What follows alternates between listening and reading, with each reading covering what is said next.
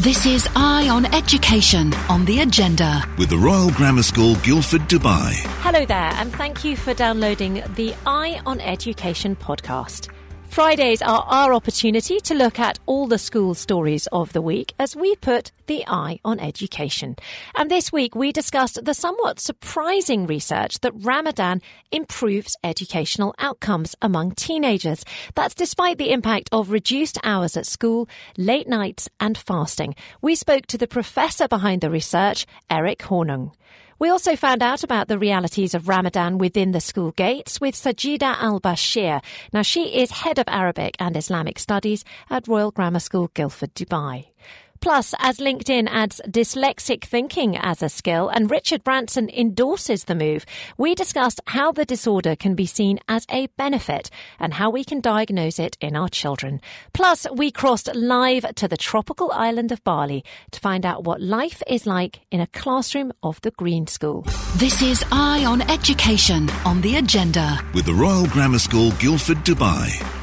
Hello there, and a very warm welcome to Eye on Education. Uh, it is our chance to discuss the main education stories of the week. We do it every Friday from 11 till 1 p.m., and uh, it is our, yeah, it's our special time. It's our special educational time. Andrew's looking at me going, What do you mean it's our special time?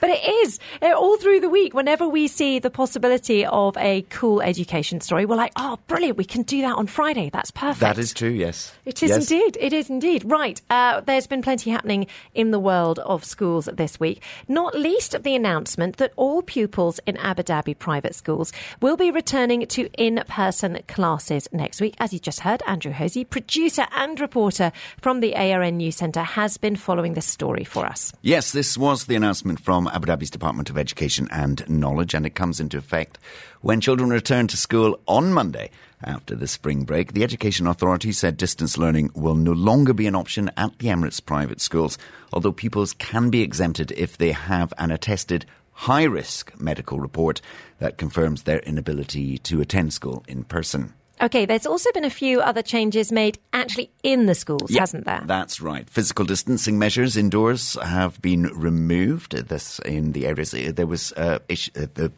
issues out the distancing outdoors that was removed. It's now also happening indoors. Now, unvaccinated pupils aged 16 and above can now return to school, but have to provide a negative PCR test result every week. Pupils and teachers who are close contacts of a COVID 19 case will have to take tests on days one and seven.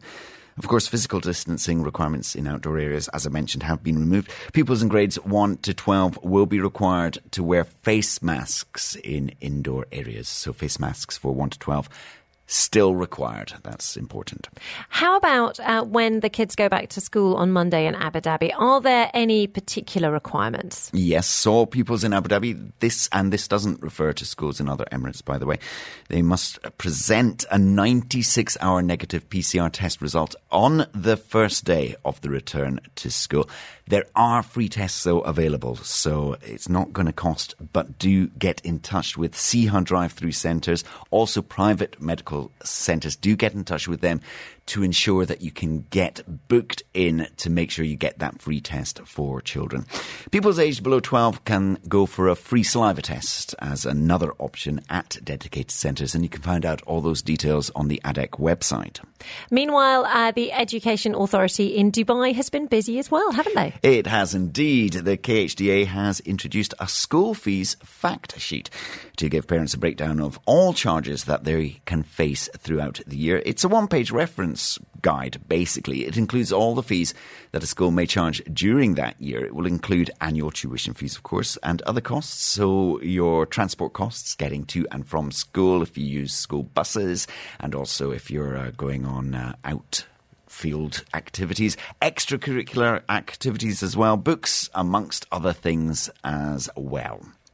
Parents and pupils in all private schools in Dubai are able to access that fact sheet. And in the first phase, these sheets are available for the schools that are starting their academic year this month. So that's mainly Indian curriculum schools. Yes, I didn't realise that that was different here until I read about this. It's really interesting. So the uh, Indian curriculum schools actually the the first the first day of term for them, the first day of the school year for them is tomorrow. Well, no, on Monday. Some have gone back this week because Oh, I've they? been seeing them boarding the school buses as I've been Ah. coming to work in the morning this week, and that definitely didn't happen last week. So some are definitely back this week. So will have started their term, all their new academic year already. In fact, 35 schools in Dubai will be uh, uh, able to use this fact sheet, and that covers 81,000 pupils. Wow. There's a lot of kids in those schools, aren't there? I'm not going to try and do the maths. We all know I can't talk and do maths at the same time. It is a well known fact. But We have, yeah, we have experienced I tried to do well. percentages once. That was a fail while, while talking. It doesn't work, unfortunately. Okay. So when are the rest of us getting Uh, it? so we're all the rest are all going back in September. Uh, so that's the British, American, IB curriculums. So that service service it will be available before the close of this current academic year, though. So Ah. I'm guessing is that the end of June, beginning of July? Yeah, I think that's right. And and that will be hugely helpful because it is quite difficult sometimes to figure out what the fees are. Uh, we have got in touch with the KHDA. They have promised that they will talk to us about this further. Uh, so hopefully by the end of this hour, so before midday, uh, we will have heard from the team at the KHDA uh, about exactly how those fact sheets are designed to work. Meanwhile, Latin academics are calling for a shake up in the way they teach the subject.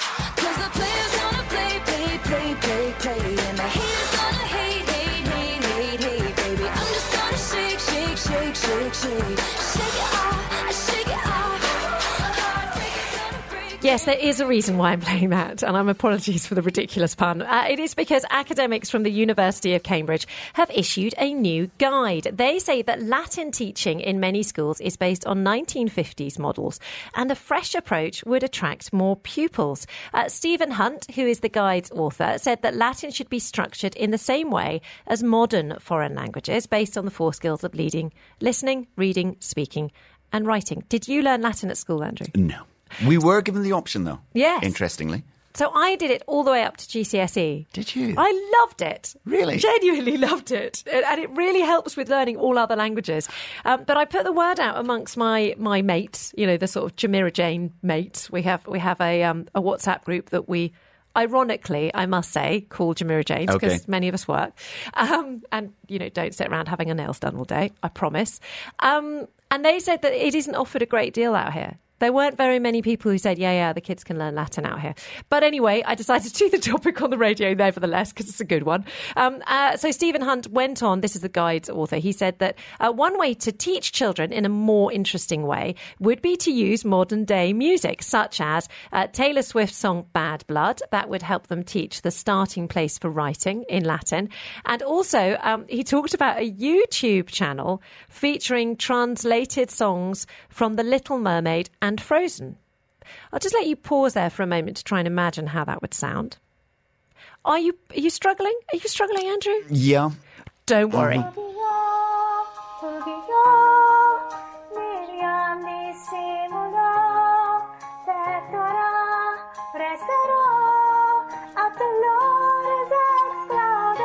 Yeah, that's bad. Oh.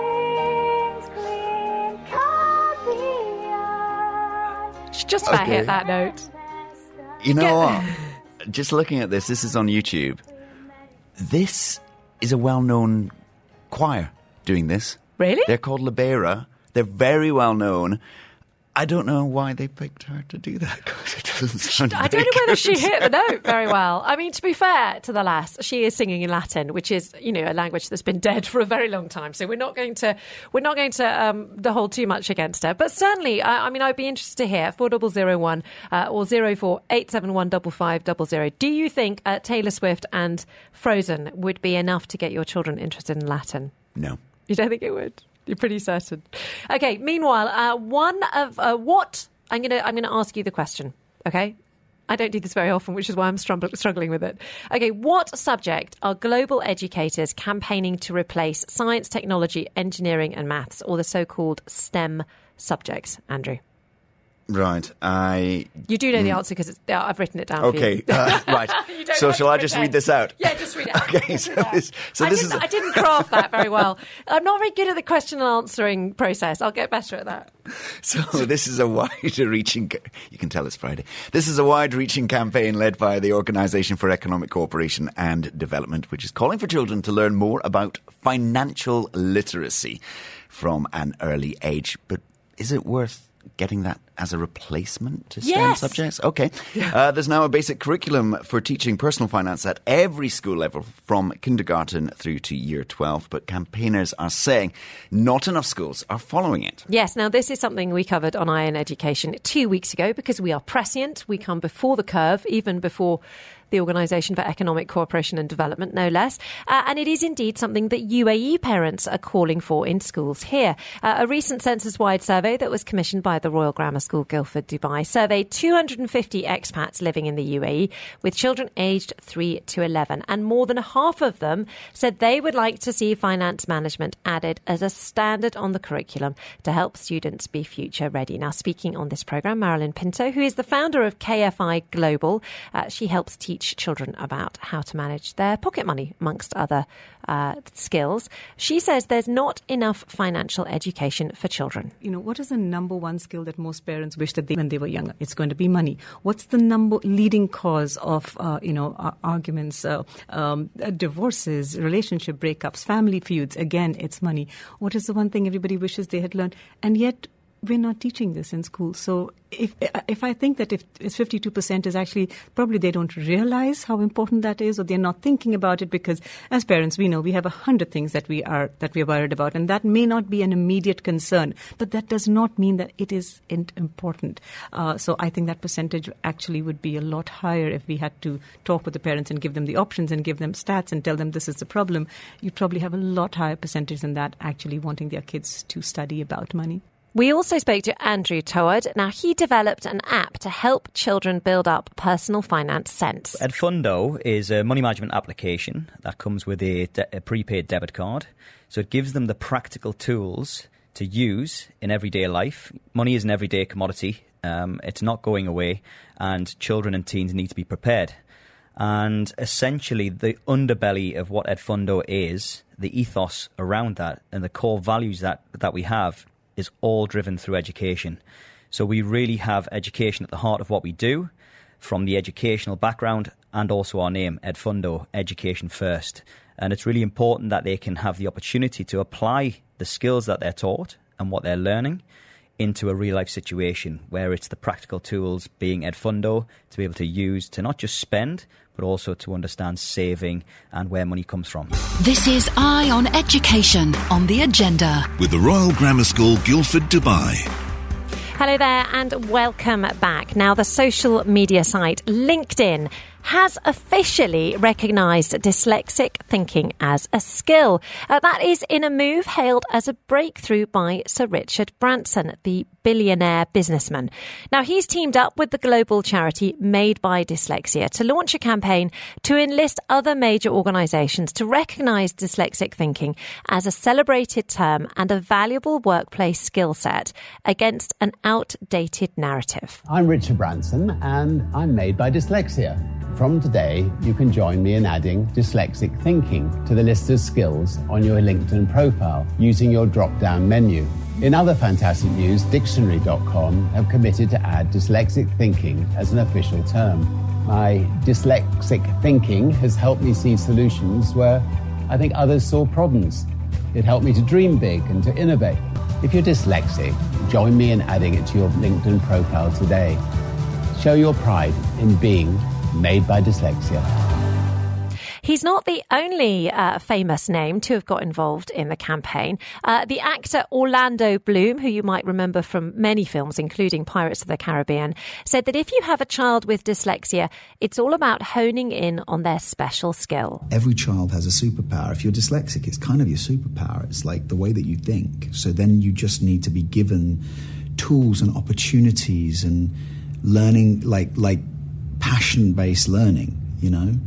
And if education is a challenge for a child with dyslexia, you need to understand how to educate them so that it isn't a challenge so that it's fun because it's not that they're stupid, it's not that they're not capable. They just need to learn how to be, how to enjoy the process of learning. Now, in a few minutes, we'll speak to an adult about how he's come to live with dyslexia and forge a successful career on the TV and the radio. But first, let's talk about how you can diagnose the disorder in children. And I'm joined now on the line by Dr. Rima Abudan. She's the founder of Dyslexia for Educational Consultation, which was set up in 2007. And she's also renowned for her research in the field and is a recipient of the Harvard distinction in 2010. Uh, Dr. Rima, thank you so much for joining us on the line. How are you? Hello, hello, good morning. Very nice to be with you today. It's a pleasure. Thank you for joining us on Microsoft Teams. Uh, so tell me, Dr. Rima, with all your experience, how would you describe this term, dyslexic thinking? Dyslexic thinking is the thinking that is used by people who suffer with dyslexia. It's usually picture thinking and visual, which means their brains work by visual processing. And visual processing usually takes place in the right side of the brain. Now, we all know that the brain has two hemispheres the right hemisphere and the left hemisphere.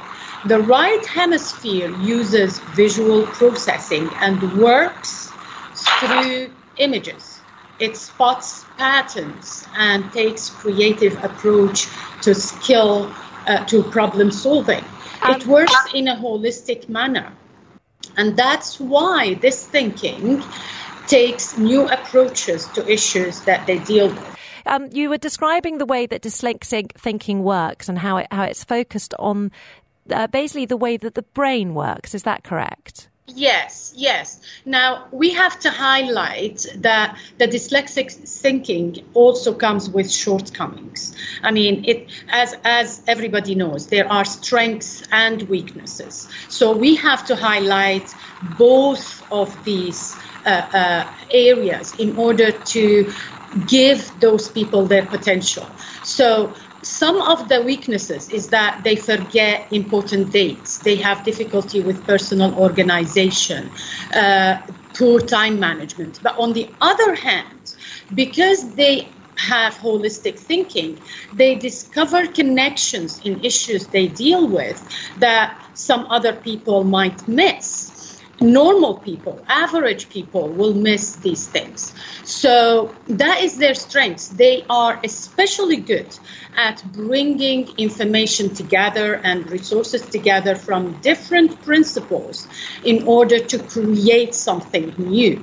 It makes them very skilled inventors and very imaginative thinkers as you said yourself, Richard Branson is a very known example who has proved time and time again how he is very good thinking outside the box. In fact, he says that his dyslexia is his greatest strength. So, this is how they think, and this is how they are strong with their abilities. It's it's so interesting to hear there because you can absolutely imagine how uh, that type of thinking would be beneficial in the workplace. I mean, you wouldn't want everyone to have that style of thinking, especially if it you know if people are more likely to maybe forget things or, or, or not be quite as ordered in certain fields. But you'd certainly want it as part of the mix. Yes, Yes, definitely, definitely. It is very beneficial to have it in the workplace because of the abilities they have. Now, let me stress this is not a disability. The word disability about this condition has been made illegal Oh, many years interesting. ago. So I, it's so interesting that you say there that it, that, that that it's now illegal to cause call uh, dyslexia a disability. Absolutely, and it's been illegal for many years. Unfortunately, not many people recognize this, and they still label people who are dyslexics as disabled people, and they look at them as people who cannot achieve their potential. But the actual fact is that the ability that dyslexics have allows them to be very skilled invent- inventors and imaginative thinkers. They come with very strong visual memory. They come with excellent puzzle solving skills, brilliant visual reasoning.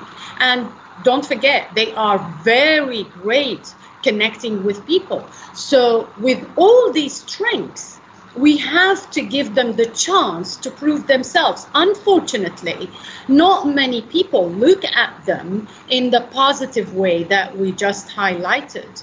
Uh, let me stress here dyslexia is a condition, not an illness. It is not a disability.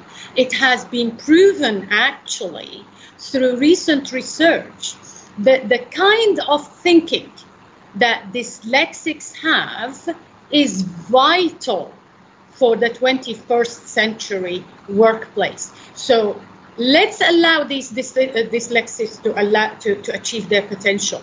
Let's raise awareness. The biggest the biggest hurdle that we have from my own point of view is that we lack social awareness about how dyslexics have such strong skills that they can apply to all of us in the society that we can benefit from. And that is why, yes, definitely, it is very beneficial for us to have dyslexics in the workplace when it is given the chance to be beneficial. We have to recognize it.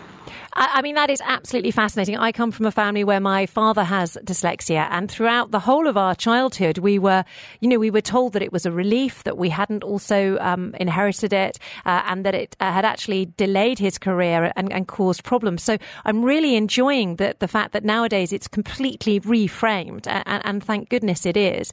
How can we spot it in our children? Because uh, in order for them to gain the sort of benefit, I, I imagine first of all you need to you need to spot it. Yes, yes, of course. There are so many symptoms that can be spotted in any person who is dyslexic, not only a child. There are many adult dyslexics as well. Now, I'm going to give the most uh, important ones. Uh, from the basics, those dyslexics have trouble in remembering the letters of the alphabets. Okay. They reverse letters, letters which look similar, uh, uh, like B and D, P and Q. They often reverse them. They guess words within context because they cannot read. So instead of saying home, they say house, for example. They confuse words which look similar, like very simple on and uh, uh, no or top and pot. These are very simple two letter and three letter words, and still they have confusion in them. They cannot rhyme, they have difficulty in, in matching sounds to make words, they resist attending school, they they hate homework most of the time, they are poor in spelling, and most of the time their level of reading is less, much less than the level of their speaking. They will be very eloquent speakers, but when it comes to reading, they are stuck. And on the other hand, when we compare them with their peers, they are at a lower reading level, level than their peers. So all these are some of the symptoms.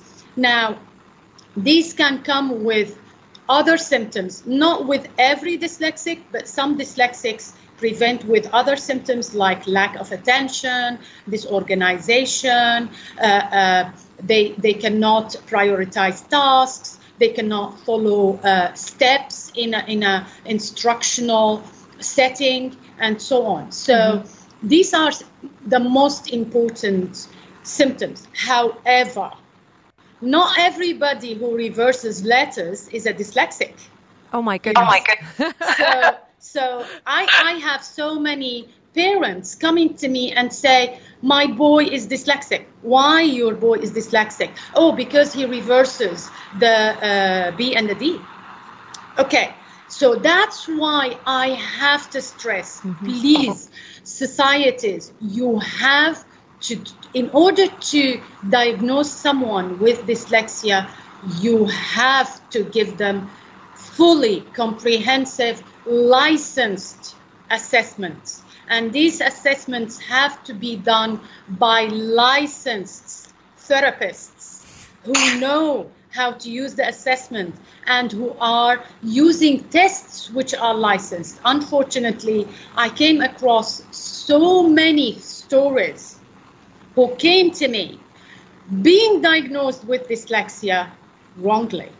Dr. Rima, thank you so much for your time. I really appreciate it. Thanks for your expertise. Uh, that was Dr. Rima Abudan. She's the founder of Dyslexia for Educational Consultation, which was set up in 2007. This is Eye on Education on the agenda. With the Royal Grammar School Guildford, Dubai, passionate about creating personalised learning experiences to nurture independent and future ready young people. Welcome back. Now, joining me on Microsoft Teams now is Danny Cowan. He's a TV continuity announcer who works in the United Kingdom.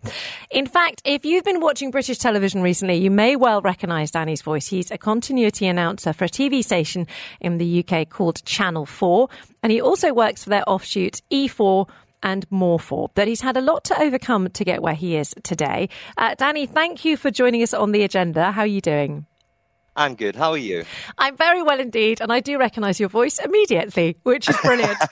Even with this headset on, it's a bit mad, but yeah. Even with the headset on, uh, you are live on Microsoft Teams. Are we on Facebook Live as well? We are. If you're watching on Facebook Live, apparently you need to look out for Danny's cat because it's in the background. Uh, she is, yeah. There you she is. There fast, she is. fast asleep. Fast Yeah. asleep, enjoying enjoying the sort of uh, the wintry the wintry weather by staying inside. Um, Danny, Yes. the reason why we've asked you to come on the radio, uh, in fact, uh, producer Andrew knows you from your time at the BBC, is basically because uh, you have had dyslexia, and, and basically you were diagnosed. Uh, right back uh, a few years ago. So let's, I, I tell you what, let's start from the beginning. Let's head back to your childhood. What was it like for you at school with dyslexia? Well, in school, it was absolute hell because uh, I had to. I knew that there was something wrong, that, and I couldn't quite work out what it was. I uh, had problems with reading, uh, problems with uh, writing, uh, and you know, whenever the, the class was advancing so much, um, I really wasn't allowed to, and I, and I got so far behind that I had to have special classes uh, for my reading, etc. Uh, and then whenever the classes uh, went on to sort of cursive writing, I couldn't get it at all. I, I kept on. Uh, even in the normal writing, I, I, I kept on getting my B's and my D's mixed up. Uh, the letter Q and nine and P were an absolute mystery to me. I couldn't work out why. Uh, I couldn't tell the difference between these things. Um, and uh, so, yeah, school was was absolute hell. Uh, to say the least. Um, plus, I was also kept back a year because I, I, I fell so far behind uh, in my lessons and things like that. So, um, and, and secondary school wasn't much better, really. Uh, it just took me a while to, to try and find a way that I could learn things. Uh, and it was mostly in subjects that I had an interest in uh, and with teachers who took the time to, to teach me properly. So when you're looking at the page, what are you what are you seeing? Do you think you actually see something different to what people who are not dyslexic see?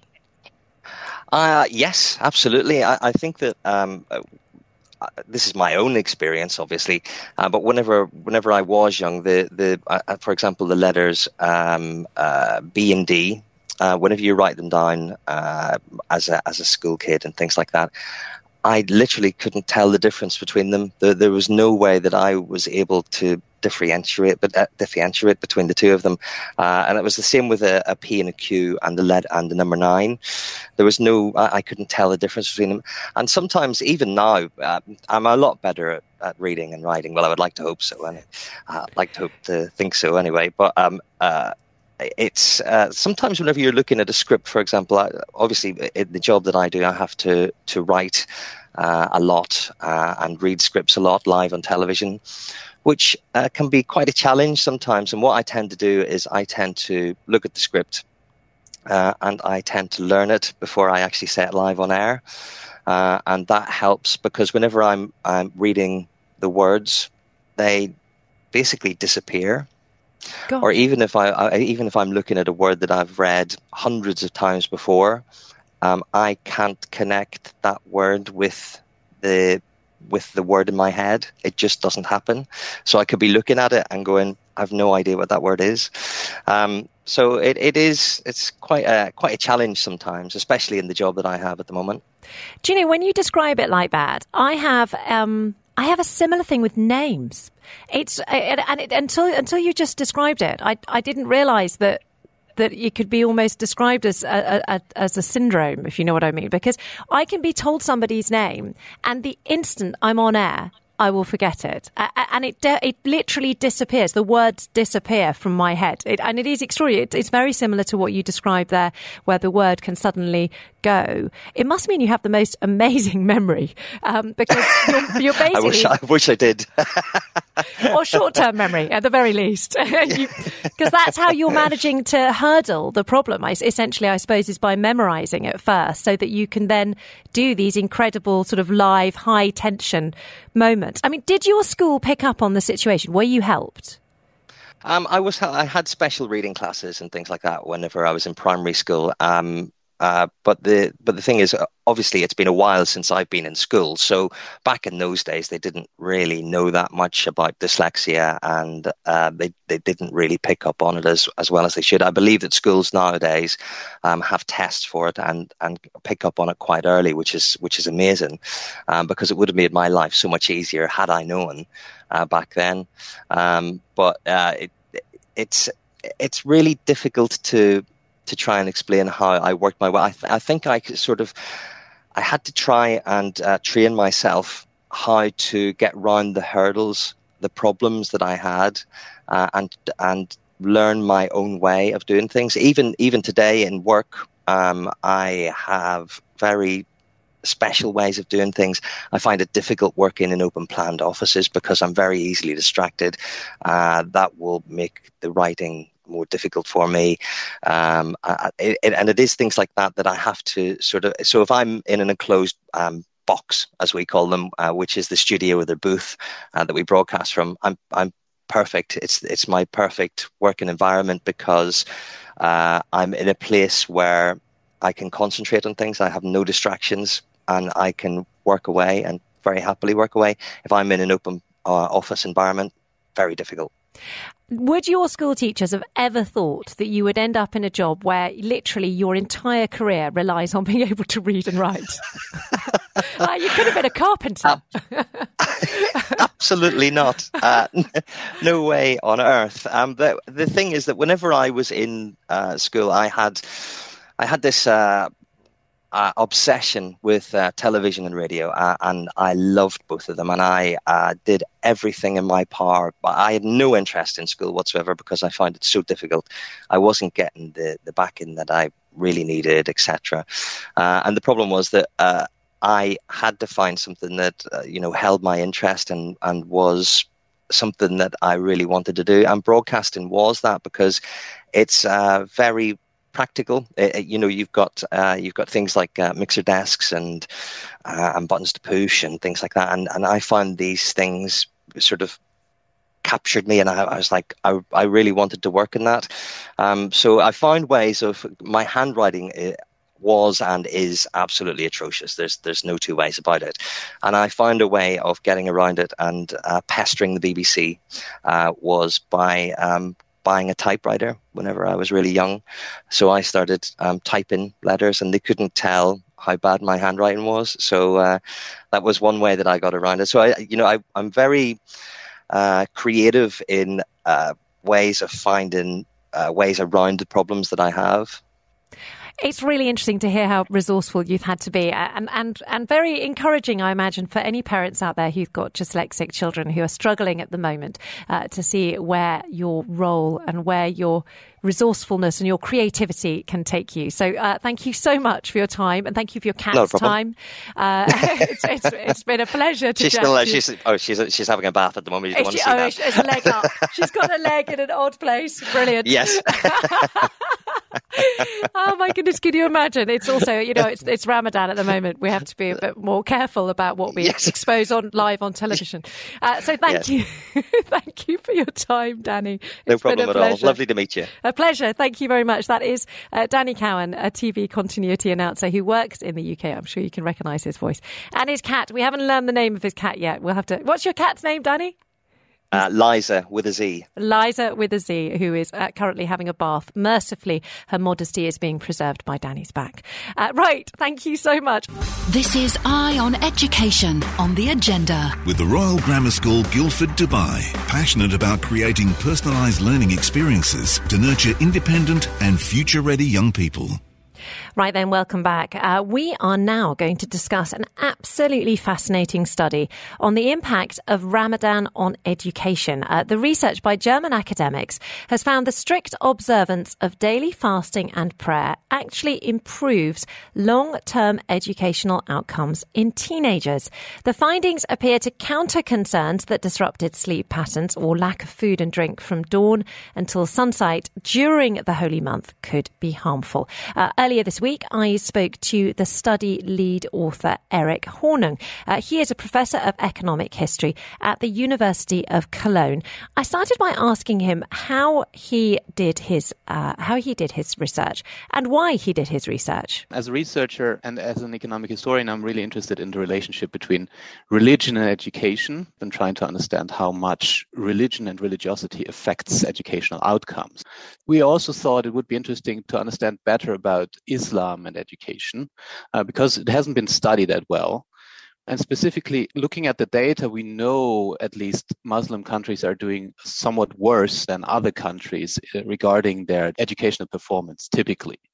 And so we kind of started off the study also expecting looking at other literature that Ramadan has kind of a negative uh, relationship with. We know it has negative relationship and detrimental effects for health outcomes. So my expectation, indeed, and also the one of my co-authors, was there should be also something detrimental for educational performance. But we were also interested in kind of trying to understand the longer run relationship with this. And so we don't study education during Ramadan or education performance during Ramadan, but right after. And so this may be the reason also why we don't see actually a negative outcome, but actually a positive relationship there, which we find quite interesting and surprising too. I have to say, I mean, as a parent here in the United Arab Emirates, you see the shortened school day from Ramadan, and you presume that as a consequence, the children aren't having as much time to learn. And then, of course, fasting puts a strain on your body. It's harder to think when you're hungry, it's harder to learn when you're hungry, or at least, you know, that's our anecdotal feeling about it. But it, but it appears your study has found something completely different. Well, it appears to me too, yeah. Um, so we know at least that um, from other studies that, I mean, your educational performance during Ramadan, and especially in non-Muslim countries where, where students are also not catered to during their school days and also as a student in university, that seems to be really detrimental then. But what we think is happening, at least according to what we can do with the data, is that after a certain while, when like the negative detrimental effects of Ramadan uh, peter out, there seems to be something happening about the social aspects of Ramadan, which I think in the literature at least have been less emphasized. I mean, it's much about fasting indeed.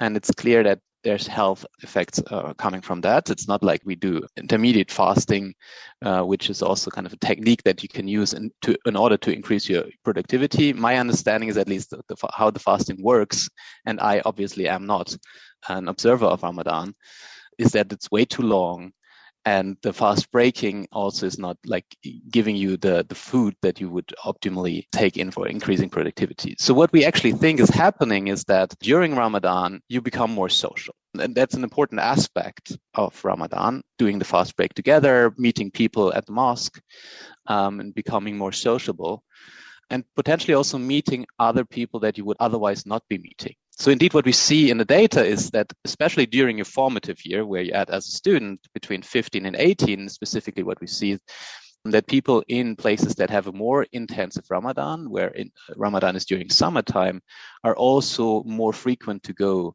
to prayer than people who have a less intense Ramadan. And that's only during your formative years. If it's later, right, if you have a very intensive Ramadan in your 30s or 40s, that doesn't change your frequency of going to mosque anymore. But as an adolescent, this might change your religious behavior. And something that comes with that might be the fact that you have access to other people that you otherwise wouldn't have known. And that might give you also access to friends with other backgrounds, which potentially give you a better access to education, knowledge, and study together, for example. So I'm not saying it's it's good for everyone. It's good for the average Ramadan observer. Maybe your parental background, which is important in education anyways, gives you all you need for your educational performance, but the average person seems to be benefiting. But what's so interesting about that, it's not an absence of something, but actually it's the addition of something. So it's the fact that you're socializing with more people and potentially learning, therefore, from your contemporaries or, or adults. And that that is what is helping with the mm-hmm. educational achievement. So we can study this much better for European countries, actually, where we can compare Muslims with students from other backgrounds. And we see that it's actually stronger for students in Muslim majority classes in schools. So there seems to be also something that may be related to social identity building. Um, maybe you were in a group of students with the same backgrounds, but now you see other students also observing Ramadan and you feel more alike. You have this common experience with people that you typically don't meet with also in schools and in classes. And maybe that's helpful for your education performance. Are there particular subjects in which students seem to be doing better because of the Ramadan period? So what we use for educational performance are these standardized tests, right? There's TIMSS and there's PISA. Maybe some of you have heard about PISA. We can study this over longer periods of time because they are these waves. So every three or five years, they're doing this uh, standardized tests and they're mostly focusing on science and math, but also on reading ability. So it's not a specific subject that you're better in, but your general abilities seem to improve. And that's across the board. So it's science, math, and reading abilities that are improving due to that on roughly the same level. That is Erik Hornung, who's a professor of economic history at the University of Cologne and one of the lead authors on that fascinating report on the effects of Ramadan on long term educational outcomes. This is Eye on Education on the agenda. With the Royal Grammar School Guildford, Dubai, sister school to one of the most respected schools in the United Kingdom, now accepting applications from FS1 to Year 7. Hello there and welcome back. And we are discussing the impact of Ramadan on education. That's off the back of that fascinating study that, sto- that shows the strict observance of daily fasting and prayer actually improves long term educational outcomes in teenagers. The findings appear to counter concern that disrupted sleep patterns and lack of food or drink from dawn until sunset during the holy month could be harmful. Well, that's what the academics in Germany believe, but let's have a look at the realities of Ramadan within the school gates. I'm joined on the line now by Sajida Al Bashir. She is head of Arabic and Islamic at Royal Grammar School, Guildford, Dubai. Joining me on uh, Facebook Teams uh, live. Hello there. How are you, Sajida? Hi, Georgia. Ramadan Kareem. Ramadan Kareem to you. How are you? Fine, thank you. It is a pleasure to have you joining us on the line. Thank you so much. I really appreciate it uh, because it is so important. Uh, I mean, this report is fascinating, and uh, but it's very academic, and it's looking at a sort of very broad uh, scale of children, you know, hundreds of and thousands of uh, of, uh, of you know pieces of information about students, all anonymous, of course, and they've drawn these fantastic conclusions, uh, which are counterproductive and, and really interesting. Uh, but I, I, do, I still want to know what it's actually like on the ground. So, so this report showed that it was actually, you know, children's education was actually benefiting from Ramadan. Are you surprised by that? I have to say I'm surprised but also happy yes. because the discussion about uh, the impact of fasting on Muslim students, and especially uh, those, as you said, like, like, the teenagers, where they will have exams, the IB exams, the IGCSE exams, and how fasting, as you said, like from uh, um, uh, sunrise till uh, dawn time, we're talking about 15 hours uh, um, of not drinking any water, and not to eat anything. Uh, that was the assumption that uh, this will impact them uh, badly. But when the results and the conclusions came uh, out of the study, I was like, whoa, that's amazing. Uh, as a parent, I have to say that I had both of my boys who are now studying in Canada. They actually had their exams during fasting, and I was a little bit like worried. Um, did I um, make the right choice for them? Did they choose the right choice? But look at the the, the uh, uh, conclusion and the uh, findings of the study. It does uh, impact them uh, beautifully and positively. Yes, it sounds like it's it's not so much the absence of something, but it's the gain. They gain this wonderful social uh, cohesion and and, uh, sort of uh, social education from their contemporaries, which is totally unexpected. Absolutely. Um, um, as mentioned in the study, the, these interactions with friends, uh, members of the families, where they usually don't meet during the uh, uh, during the weekends, but they do meet because of the social interactions in Ramadan.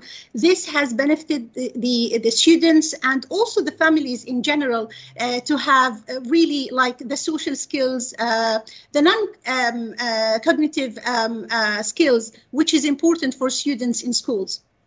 I mean, how do schools practically cater for children who are fasting? Now, obviously at RGS, the children tend to be, they're, they're quite young still. So this is more sort of pertinent for uh, the older teenagers who, who have started to fast. That's true, uh, Georgia. However, some Muslim families, including myself, we uh, we would like to see our younger kids um, uh, practice fasting. Um, if they can do the whole day, which is like 15, 16 hours of fasting, if they can start uh, uh the process by making themselves um, wake up in the early morning for suhoor, uh, the, the, early uh, meal that we have, and then till midday. Uh, but we just wanted our kids to, to have a taste, uh, to try. Um, so to be honest, um, um, I've seen it. I've seen it in, in, in some families. They start where the kids are in year two, that young. Uh, they wanted their kids to start uh, observing the uh, holy month and uh, practice with the with the whole family. Uh, what does it mean to fast? I imagine the children want to be included as well. If you see your parents doing something and, and then enjoying that moment uh, when the fast is broken, you know, kids of, you know, even four or five would want to be included in that as well. And they wanted to be on the big table with the adults eating yeah. the iftar meal, to be honest. This is the most enjoyable uh, time for them. Absolutely. I'm not surprised at all. Uh, and therefore, how do schools cater for children, you know, as young as four or five who, who are fasting or at least trying to get as far through the day as they can? Absolutely. A good question, Georgia. Uh, so, first of all, we need to educate the adults, which is the teachers, the, the, the school body, about uh, Ramadan. Uh, at RGS, most of our uh, teachers came outside of, uh, of UAE. So, we wanted them to understand the purpose and the, the, the meaning of fasting and what does it mean to be in a Muslim country during this holy month um, by um, running the uh, whole school assemblies. you you know that the KHDA and the Ministry of Education, they have shortened the uh, school day. Uh, so children and, and teachers can uh, go home and continue practicing the, the religious uh, duties and uh, also the um, uh, family duties. Uh, but also, we have uh, designed a whole program for students through the first week of school when we come back next week. And um, this includes lots of activities for those that wanted to fast and not to be with the kids who are eating in the dining hall uh, during lunch break. We have created uh, activity rooms uh, where they can uh, do some kind of activities, uh, reciting the Holy uh, Quran, or having a discussion with the with the Islamic or Arabic teacher. That sounds uh, a, a, wonderful way of just helping them move past a sort of potential hurdles in their day. I mean, in your experience as a teacher of many years, do you notice a drop in concentration due to a disruption in sleep or, or because of fasting? To be honest, I have to refer that um, uh, to the cultural duties uh, uh, and the social duties that we practice during the holy month of Ramadan. Uh, I, I came from a senior school background where I saw my students, especially those they are from UAE, uh, uh, where the whole day for them is different during Ramadan. So during the day, they would go like quiet, um, not to do so much of interactions or um, to be in school, to be honest uh, or to study. And at the night where the whole thing starts after iftar, we're talking about seven or six forty-five. Till midnight, uh, which the whole thing happens. The prayers, the the uh, gatherings, the uh, iftar uh, um, uh, gatherings that they have, and their their families, and everyone is awake. So for them, that was a struggle. And then they need to go to sleep, and then to wake up at the suhoor, uh, to have the meal, and then maybe to have another hour of sleeping before going to school. So all these disruption of sleeping does um, uh, affect them, to be honest. Uh, you mentioned your sons taking their exams during the time of when they were fasting. I mean, did they find it harder, do you think? They found, they found it harder because everyone around them were, were not fasting, so Yeah. including the Muslim students, because as I said, like as a parent or a family, I totally understand the worry of uh, of their uh, parents wanted their kids to do the best in exams, but because my my personal belief and also as a specialist in Islamic education, I knew fasting will not harm them uh, on the way that people assume it will. So uh, we've done we've, done, we've made our decision to uh, keep our fasting during the exams. And the results came back. Uh, we're talking about like um, Amjad did his exams in 2020 uh, during the pandemic, and Ahmed in the same year, and it went really well. Amazing. Oh well, I'm very pleased to hear that. That that's fantastic news. And I understand that you know these things differ from family to family, as they do you know with Christian habits from family to family and Hindu habits from family to family. It's really interesting. Uh, I mean, tell me about. Uh, well, actually, I was about to say, tell me about how the children at RGS are taught about Ramadan, but you've pretty much explained it. You have these wonderful assemblies, don't you? We do have the assemblies. We do have the Ramadan week, which will start on Monday. Um, to we treat Ramadan as a community uh, activity, not only for Muslim students or Muslim families. However, we wanted the Muslim families to feel special because this is our first Ramadan at RGS. So what we've done, we have sent the kids uh, on the last day uh, before the holiday with activity boxes, Ramadan activity boxes, to be done during the family time. And you can't imagine the the the thank you emails from parents and students how wonderful that was, and they are enjoying, and they are actually uh, sharing with us uh, pictures of the activities while they are doing it. So the more we celebrate uh, uh, the month, uh, the more we educate everyone about it, the better it goes. Really interesting stuff. Thank you so much for your time. Really appreciate it. And Ramadan Kareem, I hope you have a, wonderful rest of Ramadan, rest of the holy month. Thank you for your time. you. time. Thank you, thank you, Georgia. Ramadan Kareem. Ramadan Bye-bye. Kareem. That is Sajida Al Bashir, Head of Arabic and Islamic at Royal Grammar School, Guildford, Dubai. This is Eye on Education on the agenda. With the Royal Grammar School, Guildford, Dubai, sister school to one of the most respected schools in the United Kingdom, now accepting applications from FS1 to Year 7. Hello there, welcome back. It is Eye on Education. Now, this is our chance to discuss the main education stories of the week. And I say this every week, but it is my favourite feature. The My Classroom feature, because it is our chance to travel around the world while, at least for me, sitting safely in the studio. Uh, we are going to be talking to a teacher from an unusual school in a different corner of the globe, and we do it every single Friday at this time. And today we are joined by Sal Gordon, who is head of learning and principal at the Green School International in Bali. And through the powers of video conferencing, which I still haven't got over, uh, we can now see Sal. Hello, how are you? Yeah, hi, how are you? Pleasure to be here. I'm very Sorry to disappoint you. Um, don't have a classroom teacher. You've got this principal uh, on the call. That is good enough. Don't you worry, because But I'm sure you have had experience of classrooms. Long time, edu- long time educator, passionate educator. Um, been in the classroom a lot um, through my life, um, so I, I definitely think I've I've got a little bit to add to your uh, my classroom. Feature. Amazing. Thank you so much. And I love the fact that I can see in the background that you are in quite a sort of Balinese style building, uh, which is always Yeah. fun on Microsoft Teams. You get a bit of a taste of somebody's Yeah. uh, habitat. Did a little bit of my art there, and uh, uh, not many walls. In my life. Yeah, that's what's extraordinary. I have been very lucky to go on holiday to Bali, and I do, yes, I notice there is an absence of walls, and even when it rains, no one seems to mind. You just put down blinds. Uh, tell Yeah. me a little bit about your school. It's called the Green School. I have suspicions of it being in quite a, a sort of green environment as a consequence.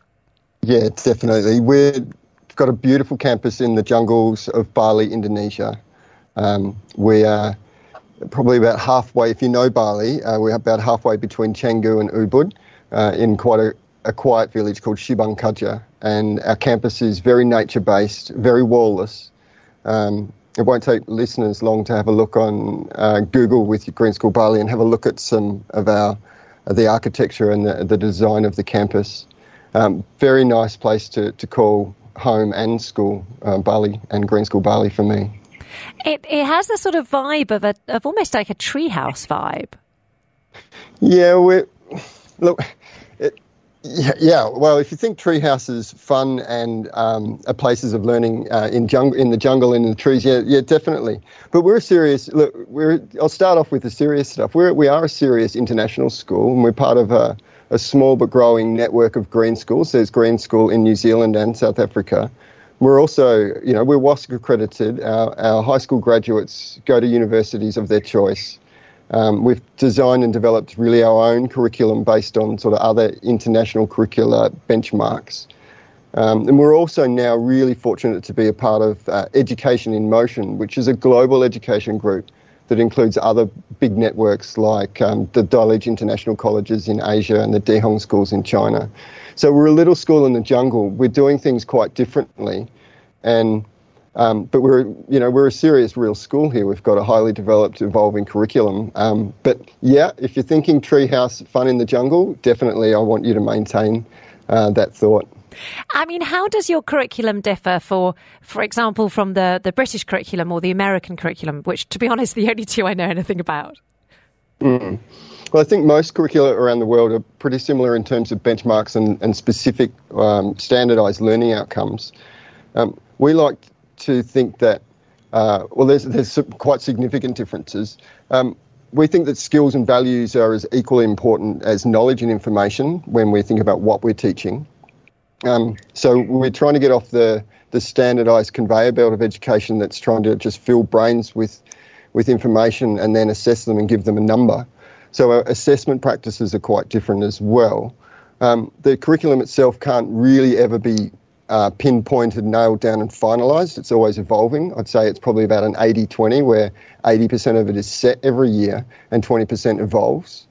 Um, the curriculum has a lot of values based learning opportunities, but also um, project based learning opportunities. Uh, and specifically in terms of um, sustainability outcomes, and not really just learning about sustainability, but learning for sustainability. Which, you know, when you think about sustainability, we are talking environmental, but also economic, societal, and personal well being, those sorts of uh, sustainability factors as well. So, an evolving curriculum without standardised assessment um, that's benchmarked against the other curriculum, but provides a lot of opportunities for our students to be uh, activating their learning now rather than waiting for an exam or waiting for some imagined time in the future when you're going to need the volume of a sphere formula. Um, I don't know when I'm going to use that. But, you know, we really want to sort of start impacting the world now with, with learning rather than providing the opportunity that students might use some knowledge that they get taught at school. Um, and, and that's really important to us to sort of create a new model based on a new curriculum. I mean, that gives us a sense of the of the mission of the school. How does that mm. translate, you know, into the school day? You know, do you have assemblies, lessons, PE, playtime? Do you mm. use iPads? Yeah, yeah, we do basically everything that nearly every other school sort of does. We don't have a brass band or a string quartet, but yeah, we've got amazing. In fact, our celebrations where we, we learn together and share and celebrate together in terms of assemblies and things are, are epic. Um, we have market um, Fridays, Spirit Fridays, where we have you know whole of markets, uh, vendors, and, and music and, and celebrations. We've uh, the biggest celebrations I could know. You know, the mission is to be a community of learners making the world sustainable.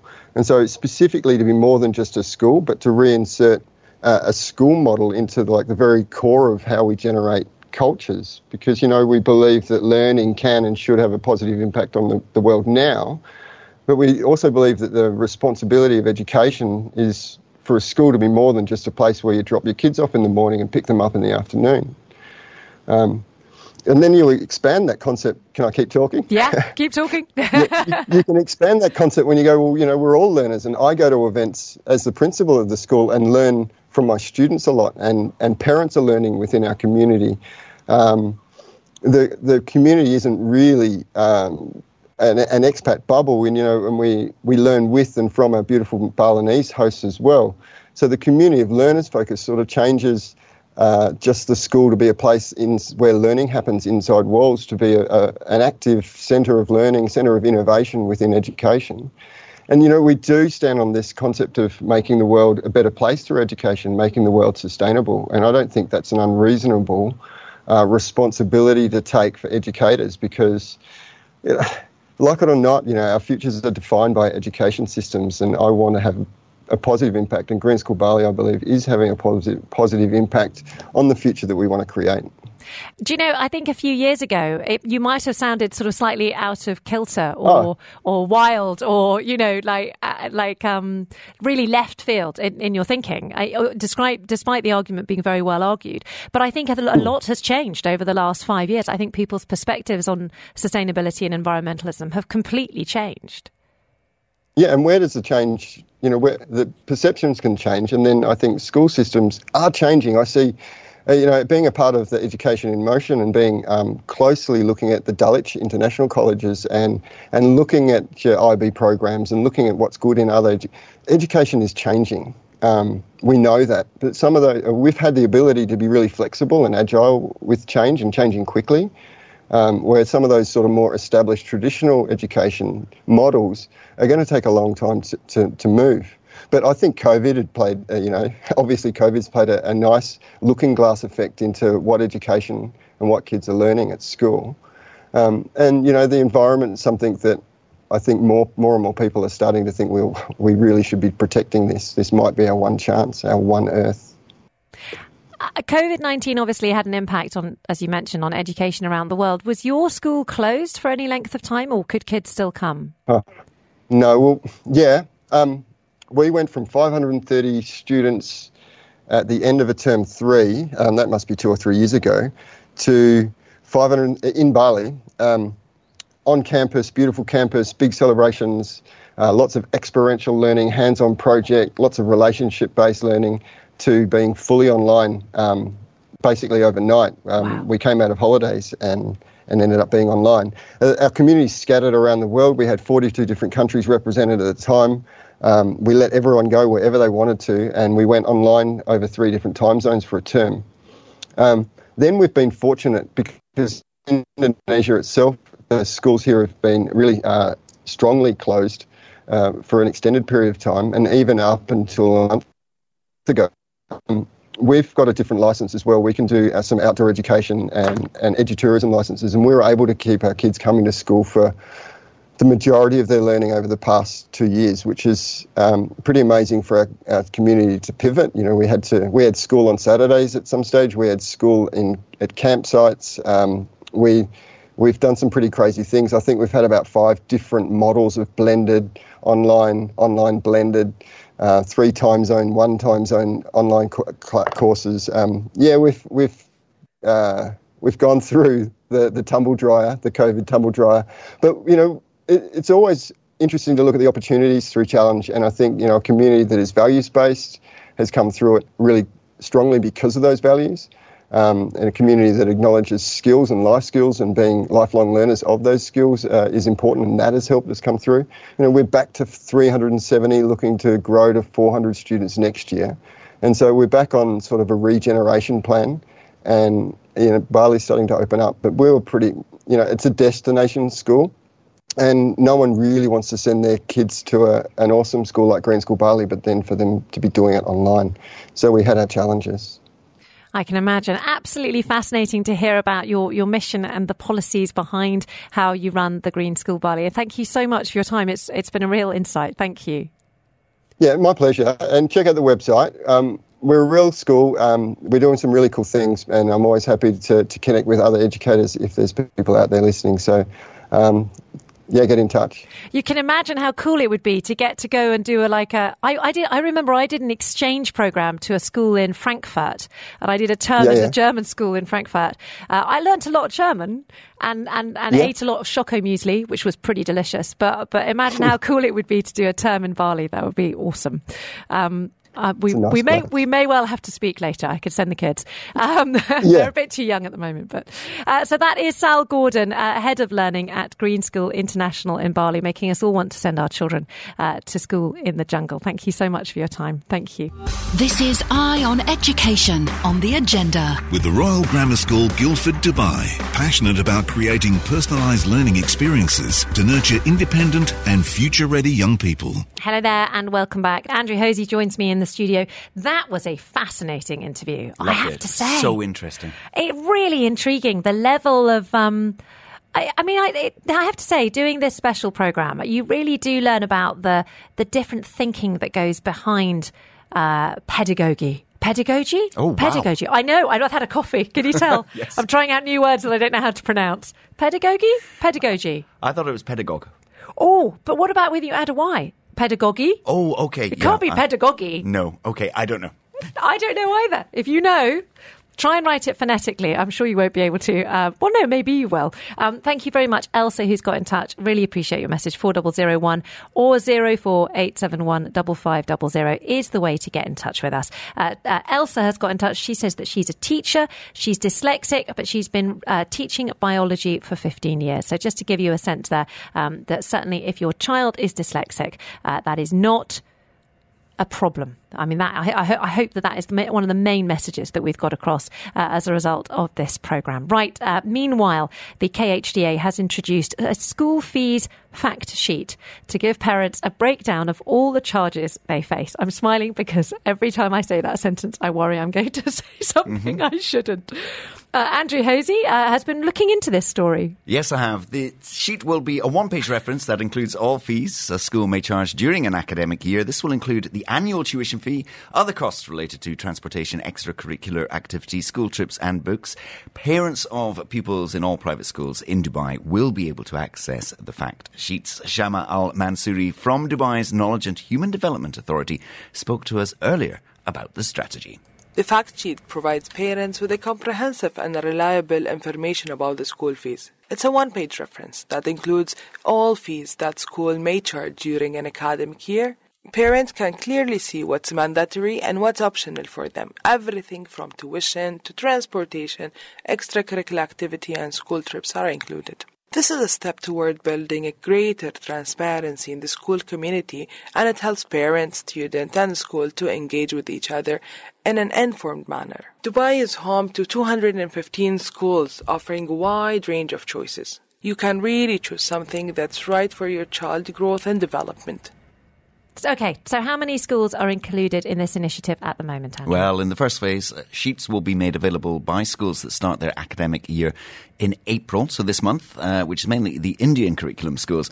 This means it will benefit the parents of more than 81,000 pupils across 35 schools in Dubai in the first phase. Okay, how about other schools? Because that includes me. So that's looking at the start of the next academic year. That's September, of course.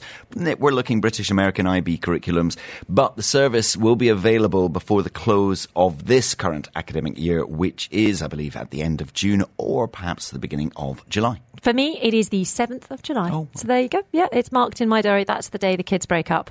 And the misery of the school holiday starts.